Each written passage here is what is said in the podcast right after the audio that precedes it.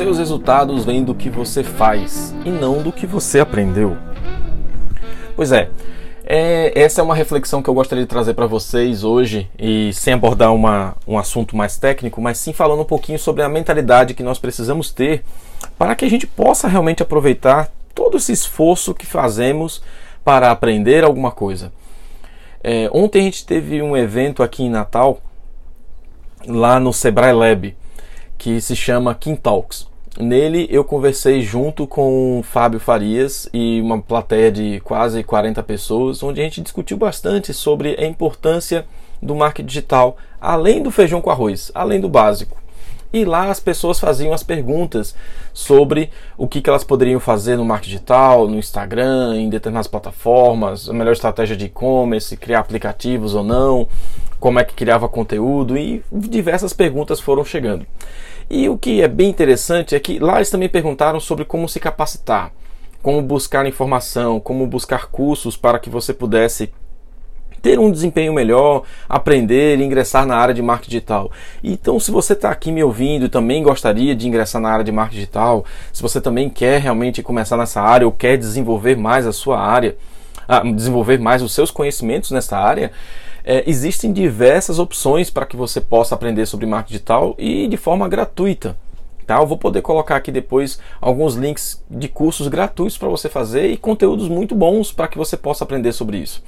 Mas o mais importante é o que você vai fazer com isso. Porque os seus resultados não vão vir do que você aprende, mas do que você aplica daquilo que você aprende. E isso é o mais importante.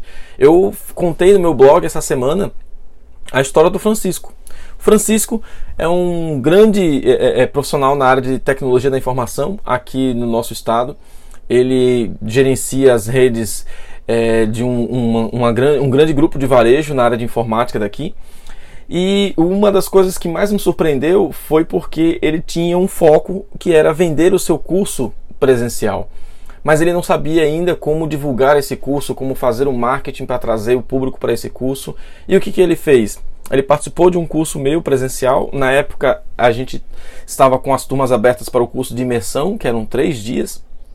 E em três dias, ele aprendeu tudo o que precisava para montar o seu negócio na internet, organizar sua estrutura, saber como definir seu público-alvo, como fazer anúncios, como produzir conteúdo.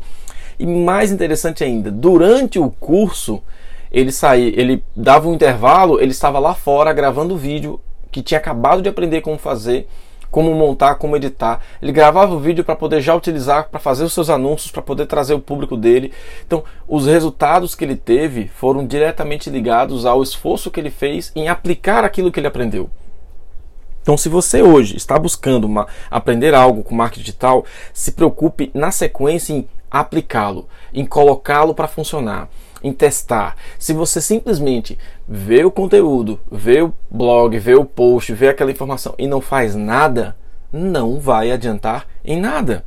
Então, pensa nisso. Comece a colocar em prática tudo aquilo que você realmente quer para o seu negócio, aquilo tudo que você aprendeu. Isso vai fazer uma grande diferença para você, tá? Então, aprendeu alguma coisa?